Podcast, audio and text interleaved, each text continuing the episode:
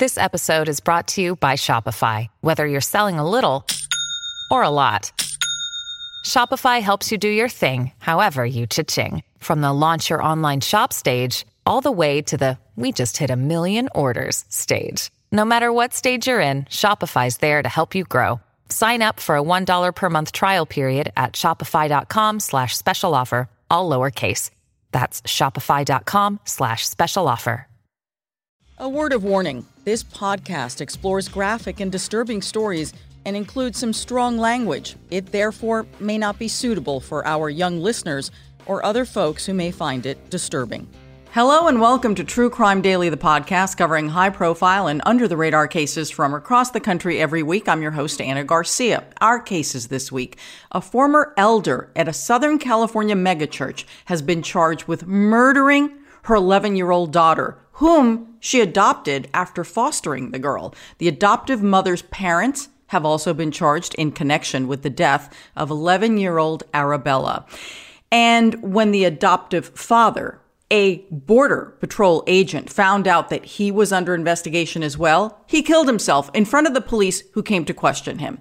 But first, a model featured on the pages of Playboy and Maxim magazines, accustomed to glossy photo shoots, has only one camera to look into the one that takes your picture as you begin your prison sentence.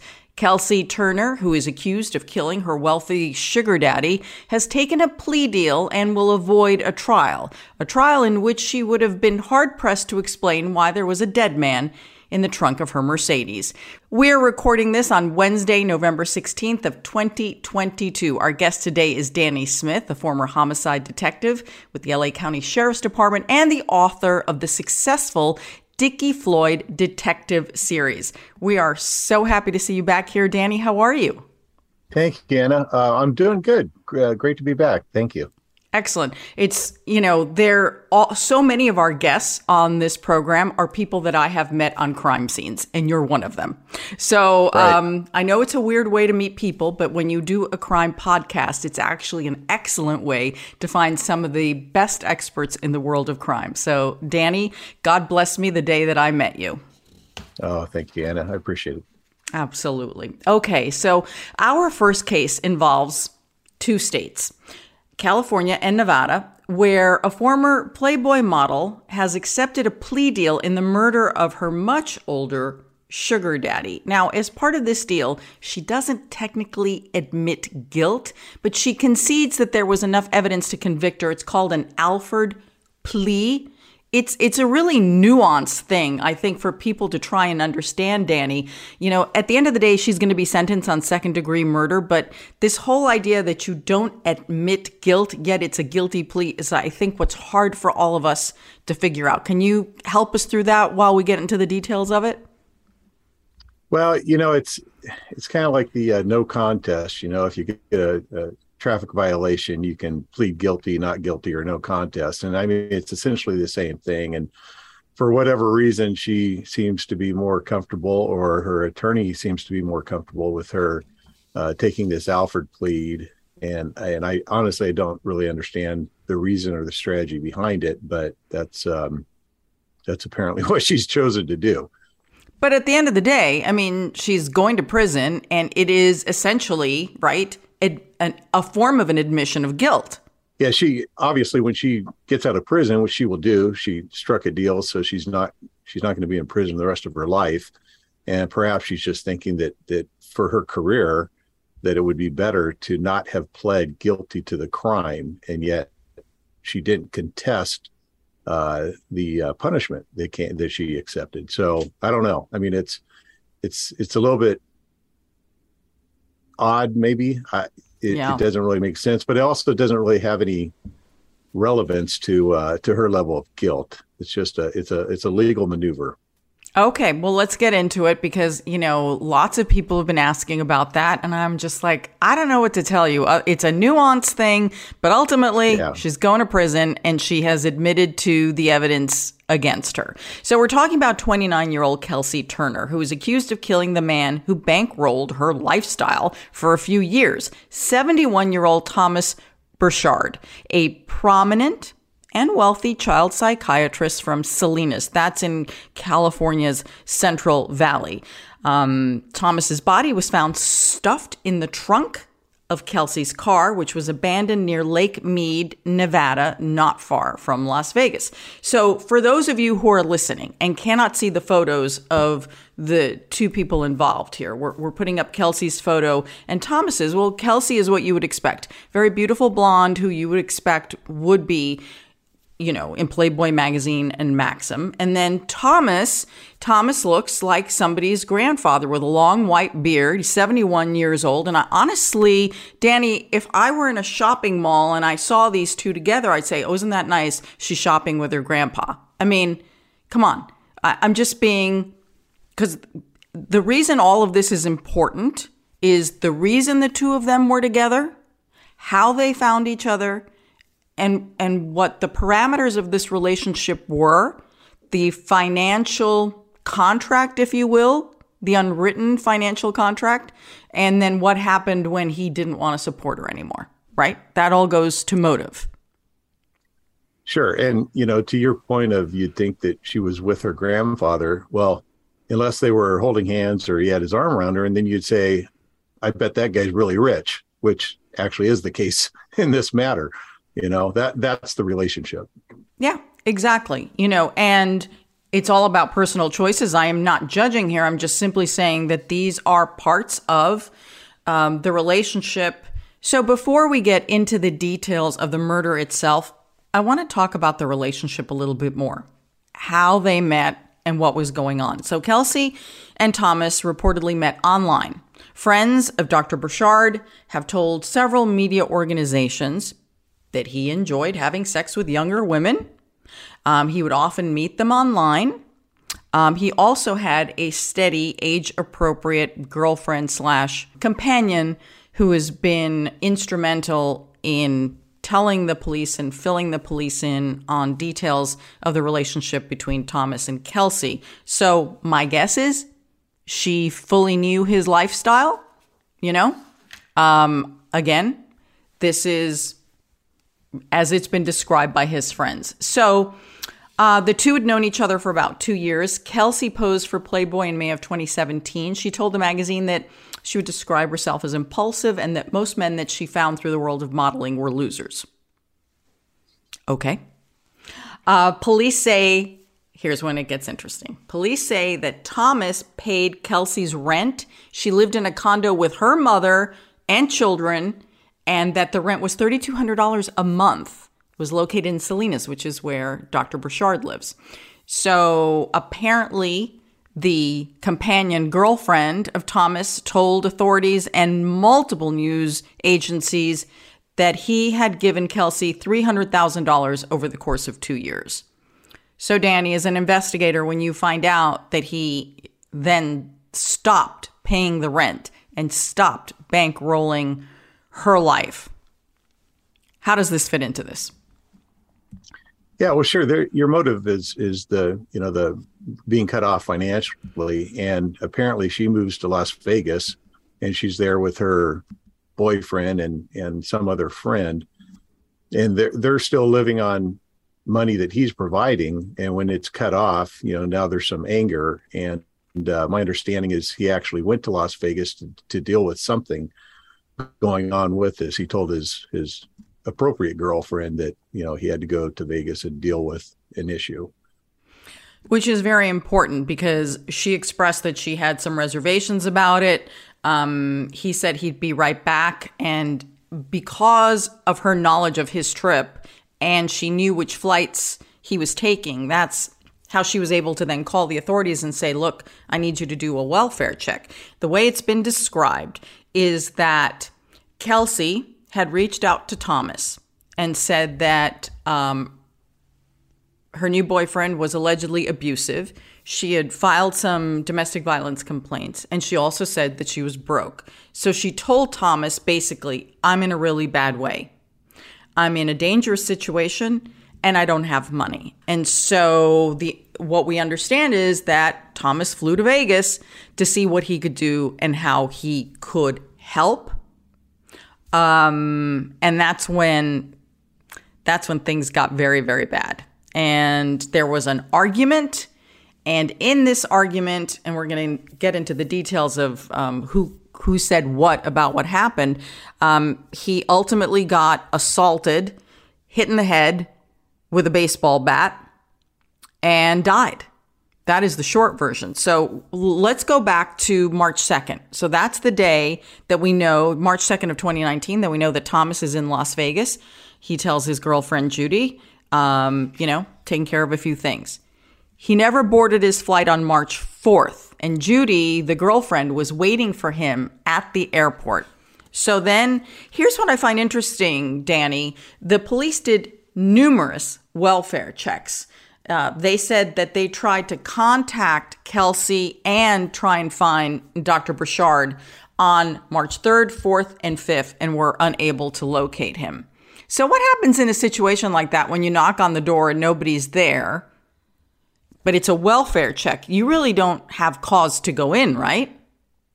No, you don't. You'd have to have more information that that caused you to believe that you know someone was in danger, someone was was injured, hurt, dead. Um, and I would imagine that in Las Vegas, there's probably a lot of welfare check calls that that come in um, and uh, and the police are going to basically go knock on the door, and if there's no response, that's they're going to you know clear the call. They might talk to a neighbor or two, and no, I don't, I haven't seen him, don't know what's going on, haven't heard anything. But that's that's pretty much all they can do uh, until there's there's something that's more uh, some some type of detail that makes the situation uh, more urgent, and and then yeah. they could you know if they thought someone was hurt inside then then they could make entry if they you know if they believed that um but in in this case it doesn't sound like they had enough to go on mm-hmm. and the the reason that kelsey was in vegas was you know i think for a while there her career seemed to be doing well playboy maxim but things never really materialized. Like the career never went anywhere from that. And so, between financially being strapped because sugar daddy's not paying your bills, you go to Vegas and you know there I guess there are lots of things that you can that a young lady who's attractive can do in Vegas, but still, I mean that gets tougher. You know, when when you're running um, you know, in in that area, it gets a lot harder for people. And you know, clearly she's hooked up with a, a guy that's a, a pretty bad guy. You know, there's there's reports of domestic violence, and then ultimately, you know, he's he's the one that that kills the doctor. So I mean, you know, she's she's clearly running with the wrong crowd, and who knows? There's you know likely drugs involved and everything else at this point. I would imagine. Yeah, it's a mess. It's really sad, actually. Really sad. On March 7th, police find Kelsey's abandoned Mercedes, which was never reported stolen. You know, um, as I said at the top of the podcast, you're going to be hard pressed to explain why there's a dead man in your trunk and you never reported the car stolen. Not that that would be the best cover, but it sure would help. Well, and actually, uh, Ana, it wasn't even registered to her. So it, perhaps she thought that since she had never bothered to register it, that there would be no way of, of tracing it back to her, which of course isn't, you know, isn't very smart. But she bought it, I think she bought it uh, online from someone in San Francisco, as I recall. Mm-hmm. So, you know, maybe she just thought, well, they'll never connect it to me because I never put it in my name. You know, I, I don't know. It, obviously, it wasn't very bright, and that's exactly how they, you know, put it put it back to her. Yeah, and, and they were already, and Danny, they were already looking for her based on the companion girlfriend's uh, comments and concerns about Thomas's welfare. An autopsy was done the following day. It revealed the cause of death was blunt force trauma to the head, ruled a homicide clearly, and based on the testimony of Kelsey's roommates, he was killed with a baseball bat. A search warrant was conducted on Kelsey's home a day after finding Thomas dead. Detectives found a bedroom door that had been ripped from its hinges. It was split in two pieces. There appeared to be blood on both sides of the door. There, there was blood in the garage, we're told. The place smelled of bleach. In fact, one of the roommates testified that they called a cleaning crew to come in, clean the place, and that even the cleaning crew ultimately later told police it's like, Yeah, it did look like there was blood there, and the explanation of the roommates or whomever called the the cleaning company said, "Oh yeah, we had a big party, big blowout last night." I guess it's Vegas, so things happen. Yeah, you know, uh, your your audience find this interesting. There's actually crime scene cleanup specialties. The people that that's all they do for a living is they clean up crime scenes, and and every uh, homicide bureau has their phone number. In fact, usually they hand out magnets and, and things of that nature, so they're all over any front desk. And and when a crime scene is finished being processed, then usually they'll make the call, hey, send the crime scene cleanup people out, because your normal cleaning person isn't going to be able to to clean a crime scene to the extent that these these people with you know that specialize in doing so um, can can do it because it's it's more difficult than you think. Handy tips. Yeah. Very handy. Yeah. Thank you, Danny. Insight into the real world of crime, how it really does happen. Police say that they found additional fingerprints in the car belonging to not only Kelsey, but that makes sense because she was driving the car, Kelsey's roommate, Diana Pena, and Kelsey's boyfriend, John Kennison. Now, according to the Californian, the three suspects spent time at a Las Vegas hotel where they filled a trash bag with shredded bank accounts, records, and passwords belonging to Thomas. Now, I think when we t- were talking about financial motivation, I mean, did they actually think that they could kill him and then get the money out of his bank accounts before anybody found them? You know, I that's the interesting thing about this.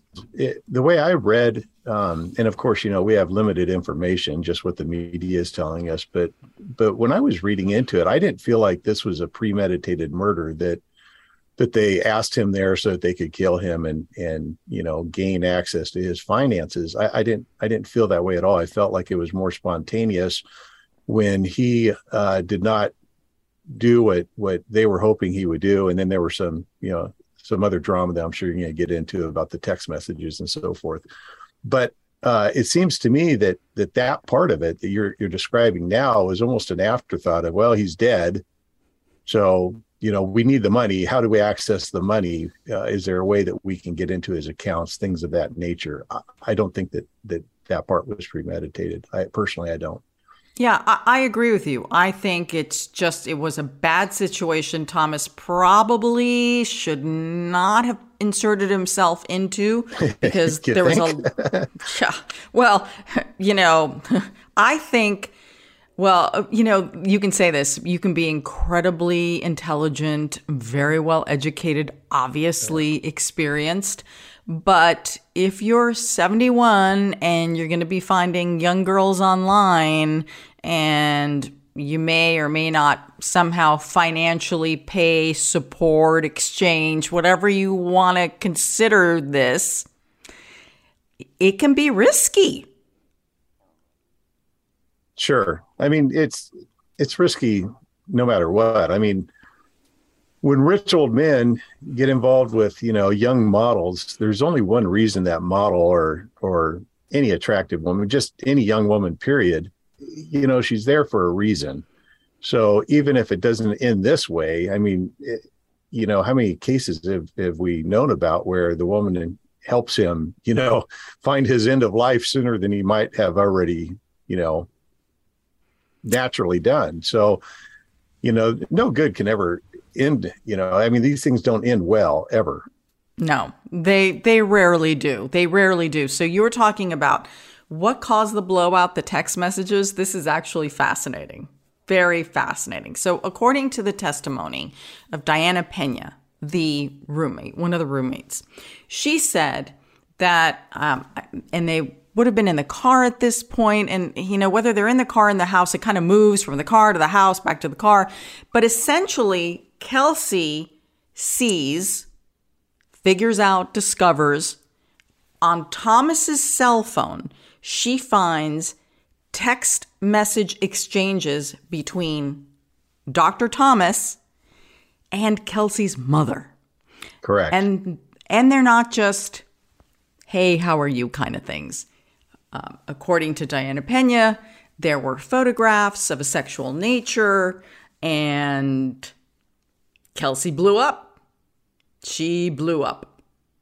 And so she threatened this is the testimony. Kelsey threatened Thomas to reveal his true self to the hospital where he worked, you know, and to ruin his reputation and career. He apparently got mad. Um, now he's in the house. He slams the door closed. I guess that's when John Kennison burst in, knock down the door. They get into an altercation, and the doctor, Thomas, is now beat up and bloody, but still alive. And he says, I need medical care. So they say, okay, we'll, we'll get you medical care. And they make their way toward the car. And that's apparently, or in the garage, is apparently where he meets his death. Because the roommate testifies that Kelsey says to the boyfriend, knock him out, finish this off. And then the next thing you know, they're cleaning the place and the car is abandoned. What do you make of that version of events? Yes, I think that uh, it, it, did actually begin in the car. And my understanding is that Kelsey was using um, Thomas's phone for the navigation system or, or some other reason. And, and, that's why she had the phone. But while she's there, she snoops. And um, and that's when she finds this this other you know these other messages and and this stuff with her mother and so yeah they they begin arguing and fighting and and they go into the home and it's an interior door that that thomas ends up you know basically I, i'm done with this and he goes into a room and slams the door and um and the boyfriend kicks the door open and and breaks the door and and that's that's when the the first uh, assault happens and he's armed with a baseball bat so he apparently hits hits Thomas in the head. The the witness said that she doesn't see him actually being hit in the head, but she sees the boyfriend, you know, raise the bat after kicking the door, and and you know she knows that Thomas is right there where where he's swinging the bat. So they they they're going to take him and at least they say they're going to take him to the hospital. He needs medical attention, and and I guess they you know they start to do that. They get out to the car or whatever, and then someone decides, I think it was Kelsey, that that we need to clean up the house first, thinking, you know, if if he reports what happens, they're gonna send the police. So so she said tells the boyfriend, yeah, knock him out. And my understanding is she even went as far as to kind of berate him a little bit. Like, you know, I've seen guys knock people out. What, you know, what's your I mean, why is this guy still even, you know, among us? And, and she taunted him to the point where he went out there and killed him. He's like, okay, well, you know, I mean, if if if I'm less of a man for you know not finishing the job, I'll go finish the job, and that's what he does. Wow, what a screwed up group of people. Yeah. I, I, don't know. I would use stronger language, but I I just God, what a horrible situation to to be in, and, and you know they end up dumping the car they end up cleaning the place, but none of that really seemed to matter because, like I said, police were able to find fingerprints, DNA, blood, all of this. So Kelsey gets arrested on March 21st of 2019 in Stockton, California. But this is a Nevada case, but her extradition is paused because she's pregnant. So they have to take care of her delivering and then when she's well enough, get her to Nevada. So Diana Pena surrendered to police on April 13th, and John Kennison was arrested April 17th. Diana Pena agreed to plead to accessory to murder, and she got a special deal with prosecutors because she agreed to testify against both of them. And so it's really been Diana Pena's version of events that authorities have relied on, and that supported by the forensic evidence. So, right. um, John Kennison pleaded guilty to second degree murder with a deadly weapon and conspiracy to commit murder. He was sentenced to 45 years in prison in July of this year.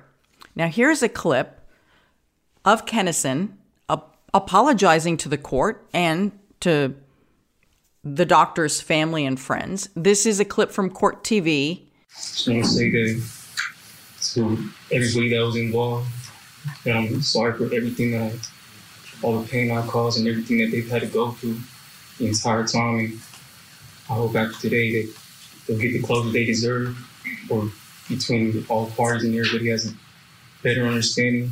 Just want everybody to be able to somewhat move on and get past this in some way.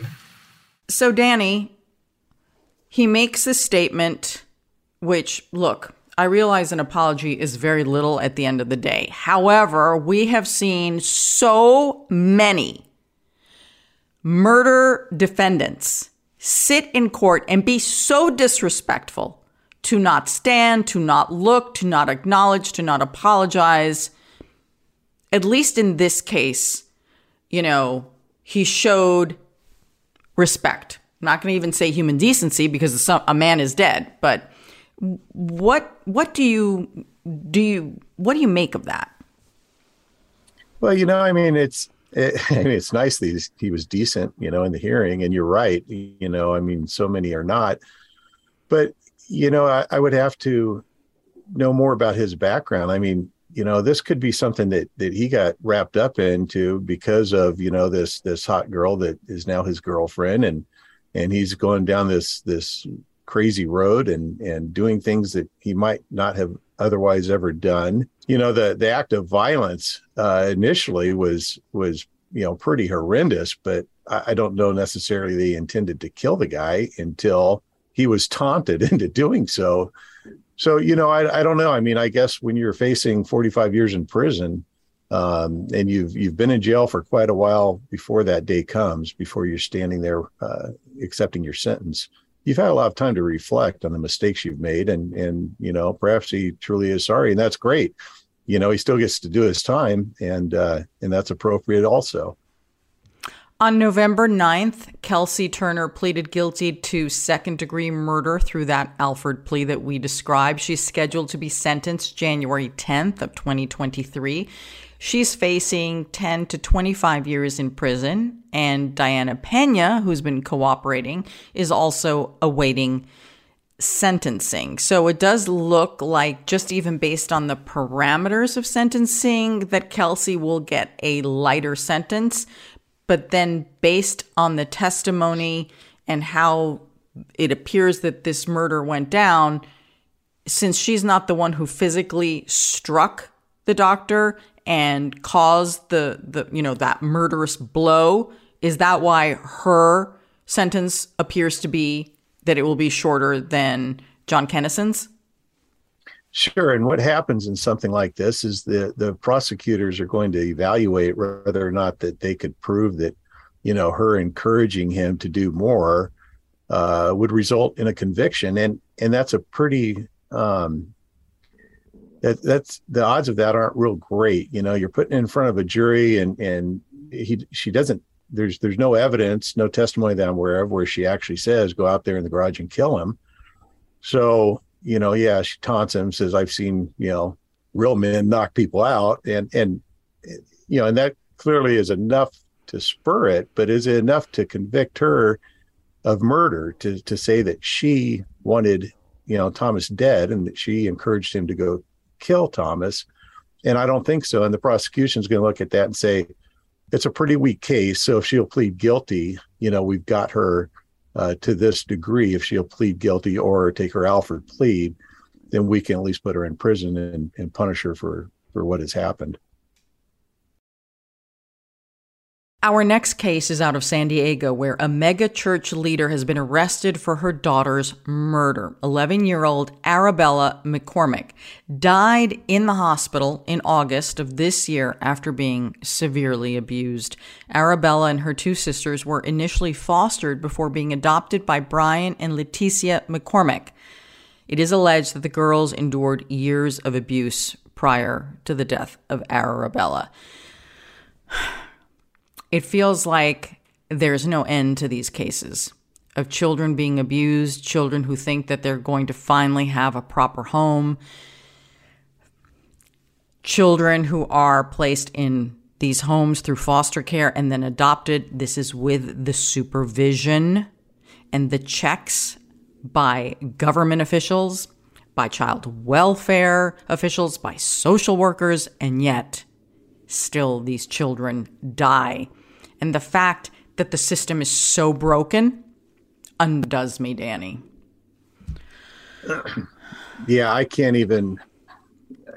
I don't even know where to, begin on something like this because, um, you know, it's so tragic. Anytime, anytime the innocent among us are the victims, uh, that that puts a whole different level of disgust in in the case because you know these these children you know that they were put into this family to be cared for. They were taken out of one bad environment and and placed into an environment that was supposed to be safe and sane and it wasn't. And then the as you mentioned and then the ball is dropped from from these people that are supposed to be looking in on this. You know where are the where are the social workers or the the uh, people that you know from the adoption agency or whoever that's supposed to make occasional checks and and make sure that these kids are being taken care of so um you know it, I, have handled a lot of child murders and and i'll tell you it's just the, these cases put me in a in a pretty bad frame of mind to be honest with you I know that to be true, Danny, because I met you on a case involving the murder of a child, a little girl. So I yes. know you have investigated and prosecuted to the point of when I say prosecute, I mean participate in gathering the evidence to make the case against the killers. And it is horrific. I mean, it is absolutely horrific. It is the worst ever. So, here yeah. are the details of the adoption, the details of the murder. So, the adoptive mother, Leticia McCormick, who is 49 years old, and her parents, Arabella's adoptive grandparents, Adela Tom, who's 70, and 75 year old Stanley Tom, have all been charged in connection with the child's death. Meanwhile, Arabella's adoptive father, Brian McCormick, died by suicide after investigators approached him following the death of Arabella, and this happened in his in his truck. What does that tell you, Danny? Yeah, I was. Well, I wasn't surprised. Uh, you know, the, the, it's not the only time that that something like this has happened, especially with with people who expect it for a long period of time. In other words, they're living with this guilt anyway. And even though the the death um, hadn't occurred a long time before, you know, the abuse had been going on for years. So five years, as I recall, five and a half years. So so he, he knew he was living with this guilt. Um, I don't know, you know, to what degree he was, um, you know, who who in the family was more culpable, and in fact, even their parents were involved in this thing. But the point is, uh, you know, I've seen I've seen more than a few cases, especially like, again with the cases that you know happened years before, and the person's living with guilt. When the cops start closing in, uh, the person decides I'm not going to prison, and they kill they kill themselves. And and this guy was a border patrol agent, so he's armed uh, he would have a, a gun with him 24 7 and and my my sense of it is that when he saw the cops coming he knew what his future looked like and um, and he just said well i'm not going to go to prison Here's the background on the family and how they ended up with Arabella and her sisters. Brian and Leticia McCormick began fostering Arabella and her two sisters, aged six and seven, in 2017. According to Arabella's biological family, the McCormicks adopted the girls around two years after the foster process, and that the adoptions were finalized in 2019. Brian McCormick, as you said, was a Border Patrol agent. He had been one for 19 years. Leticia McCormick was a church elder and volunteer at the Rock Church in San Diego, which is a mega church founded and is led by former NFL player Miles McPherson. The church has released a statement clarifying that Leticia was not a paid staff member or pastor. However, her profile was included on the church's website, according to reports, and her profile has since been taken down. So she wasn't paid, but clearly she was someone who had some influence and was officially associated with the church, or why would her name be mentioned on the website? You know, you don't put everybody on the website. Well, she is actually an ordained uh, elder of the church. Correct.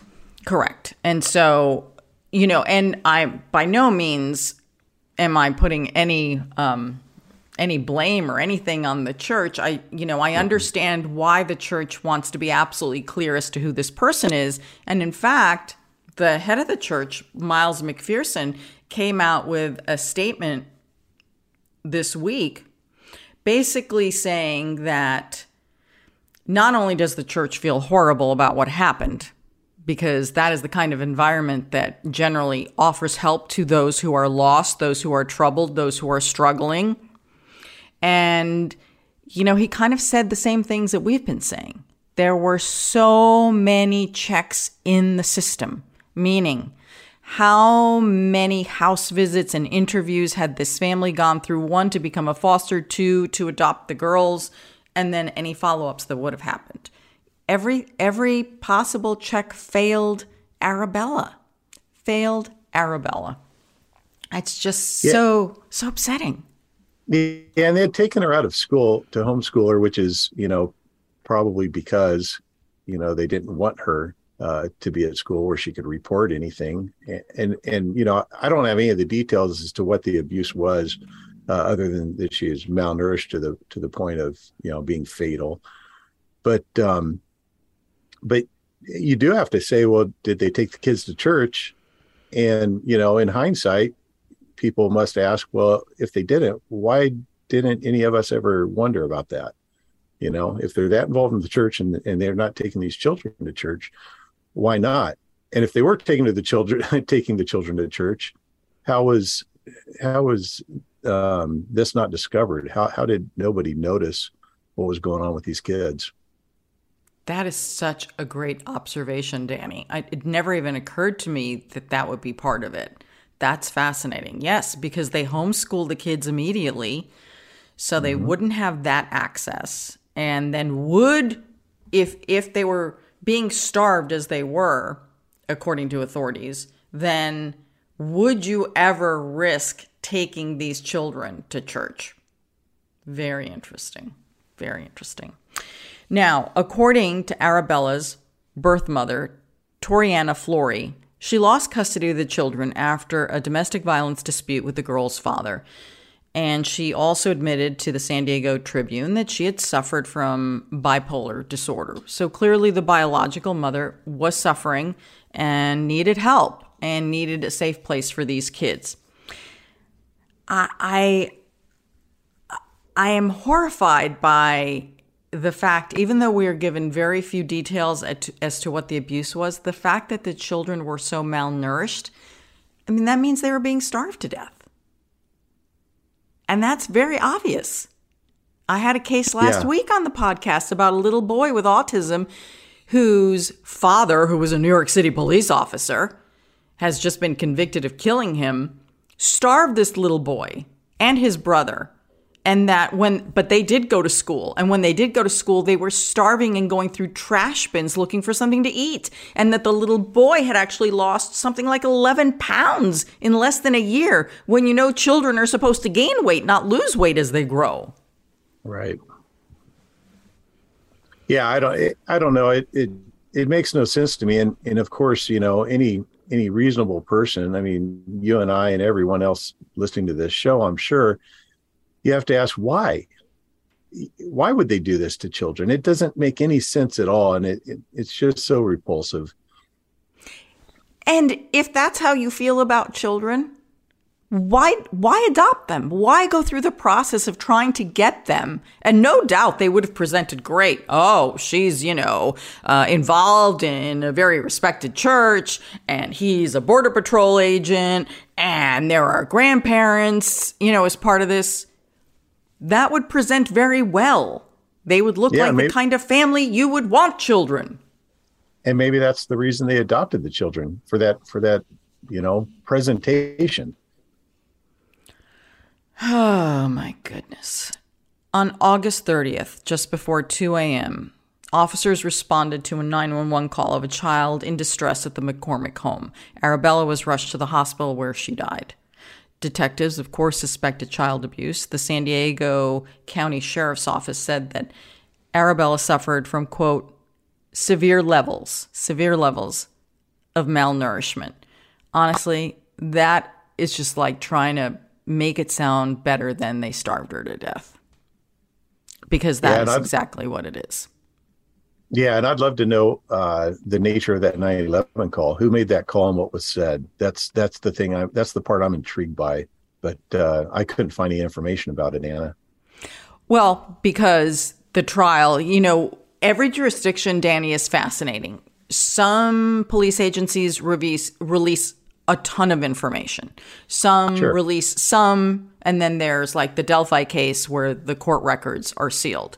So it's a spectrum. And since they've been charged, and we still haven't even, you know, gotten to the preliminary and and and any of the evidence being shared, we really don't know. And I have a feeling we're going to know a lot more about this case. I think you're right because we have not heard that 911 call. So the, the sheriff's department also said that her body had a lot of bruising and the cause of death was ruled child abuse and neglect. Now, hours after Arabella's death, um, authorities, that's when they went to contact her adoptive father, Brian, the Border Patrol agent. So it wasn't too long, right? right? It, it's not like it was a huge gap. The other thing is that the two girls, her sisters, they were also taken to the hospital. And apparently they had to spend several days at the hospital because of the condition they were in. So it was pretty clear to authorities that some very horrible things were going on in this home. Now, what we don't know and has not been revealed at all is what could possibly be the reason, the motivation for this alleged abuse. You know what, Danny? I don't care what you tell me because there's never going to be an answer that's ever going to make any sense to me. And I know it's very possible that everybody else may have been abused in their world as as, you know, possibly. I'm sorry, but that doesn't make it okay for you to turn around and do that to another child. There is no answer. There will never be a motive that you can give me that will ever be acceptable. No argument. Yeah. So last week, on November 7th, authorities arrested Leticia McCormick along with her mother and father. Leticia and her father, Stanley, they're being charged with one count of first degree murder, three counts of torture, and three counts of willful cruelty to a child. The grandmother right? Arabella's grandmother, adoptive grandmother, or Leticia's mother, Adela Tom, is charged with three counts of torture and willful cruelty to a child. So clearly, there's some information there as to why two are charged with murder and one is not. Could be very interesting how this all goes down. Leticia and her parents have all pleaded not guilty to the charges and Arabella's sisters, after recuperating, have been placed in the care of a foster family. Here we go again. That's the sad part. Eh, you know, these kids, and, and there's so many of them in our in our world in our society, that they just never have a chance. They they don't. They're not raised by anyone. They just grow up and and in various you know varying uh, levels of of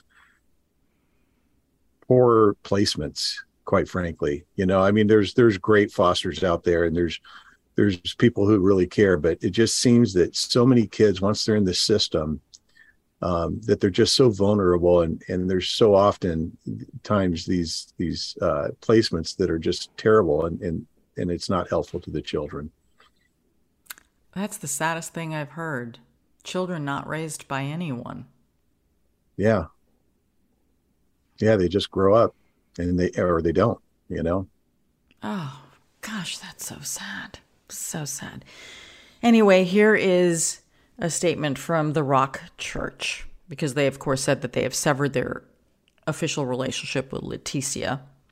And this is a statement that they released, quote, "We continue to grieve for Arabella and her sisters. We are so sorry that their family and friends are experiencing this unimaginable loss and pain." Yes. It is time for our comment section. These are the crime stories you all are talking about on social media. Here's our producer, Will Updike, with what y'all are talking about. Hey, hey Will. Hey, how's it going, Danny? Hi, Will. Good, good. Good to see you again.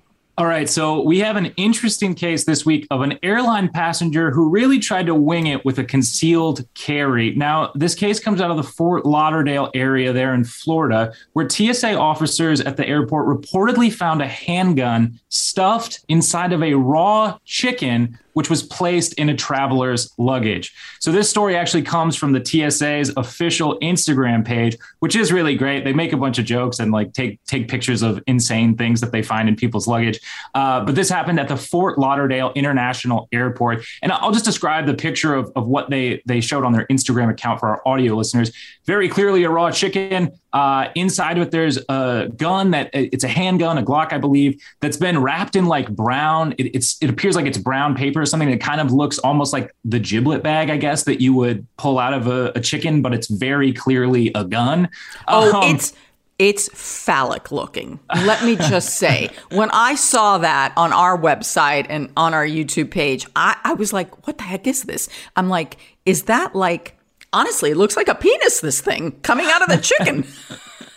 I'm yeah, just going to say it, people. yeah, very, uh, a very, very questionable look. But so it is kind of important to note that both of these items can technically be taken on a flight legally uh, however, this particular combination of the two is not permitted. Now, on the TSA website, they actually note that meat, seafood, and other non liquid food items are permitted in both carry on and checked bags. Seems simple enough. And of course, unloaded firearms are allowed in a locked, hard sided container, and they are only allowed to be transported as checked baggage. Now, we're not fully sure of the motivation behind this, if it was a smuggle operation or, or, what exactly was going on. So, the name of the traveler who tried to smuggle this gun through security hasn't been released, and we still don't know if there have been any charges filed. But uh, people were really interested in this one. Alaska mom said, I'm surprised the chicken was able to swallow it whole.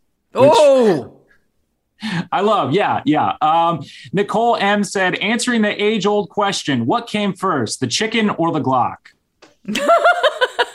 Ryan C said, somebody, someone was serious about their stuffing. Which I, I'm I'm loving this. Indy said Glock a doodle do. Oh, that's a really good one. but uh, I gotta hand it to the TSA here. If you if you look at this Instagram post, well, actually, I'll link it into in the description of the video. Uh, they their entire post is just filled with pl- with puns. I don't know, you know, what if they got writers going on over there, but it was really good. Uh, the TSA uh, on their official page said the plot chickens as we barrel our way closer to Thanksgiving. For us, oh, it's a time to be thankful that our officers are always working around the clock to keep you safe. Around, around the, the clock, clock. glock a doodle doo around the clock. So really, really good, and yeah, it, just safe travels to everybody if you are traveling for Thanksgiving. Uh, felt like this was a great story, uh, and we will still have an episode for you next week. So you know, if you're if you're looking for something to listen to or watch after you've you've filled up on Thanksgiving, or maybe just need to get away uh, from your relatives, we will be here. But uh, that's going to do it for this week's comment session. Thank you so much, Danny. Great to see you, Ana. I'll see you next week. Absolutely. Happy holidays. Well, that is just oh my gosh. Funny. That that uh, honestly is one of my favorites. I think when you look at the picture for those of you listening, I'm telling you, it just like it really doesn't make any sense. And I'm sorry, I don't think it just was accidentally stuffed in the chicken. So, I mean, there are lots of ways of saying, "Oh, I forgot to do this, I forgot to do that," but a gun in a chicken. I mean, you, we have to be careful about salmonella, people, with chickens and turkeys. yeah, some of this stuff you can't make up. But I'll tell you this, Ana, I never in my life imagined, uh, I, I, don't think I would have ever thought to follow TSA, but I'm going to now. I'm going to find their account on Instagram and follow them. It sounds like it's a pretty interesting place to be. Yes, and I love that they have a sense of humor. And my guess is they Yeah. have to have a sense of humor because the stuff that they must see. I, I mean, I remember doing this story and this was hilarious. This was about a man who, you know, because you know how people are always smuggling animals illegally internationally. This was about a man who had lined his pants, his pants with birds and he had formed little pockets in in the the pants I, the best way to describe it is think of having um, oh those advent calendars that you have at christmas and they have multiple pockets and you stuff them so think of pants lined like that each little pocket filled with a bird and because it was dark birds will be quiet i guess Oh my gosh. dark. he flew with all these birds lining his pants. Now, I know that they're always finding, you know, everything, all sorts of snakes and all sorts of crazy things. But always, I have, that has been one of my favorite. The Birdman who lined his pants.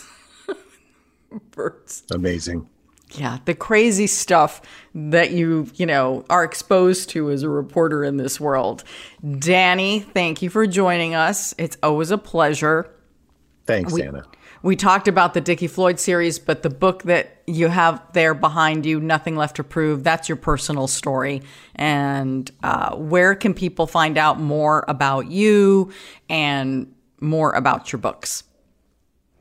So I have uh, my website is murdermemo.com and uh, all of my books are on there and there's there's links to buy them. There's uh, you know descriptions of, of each of them and, and things of that nature. Uh, all of my books are on Amazon. You can find them there. You can order direct through me. Uh, in fact, I I'm doing signed copies for Christmas if people get their orders in soon enough. And um, that's it. And they do make great gifts.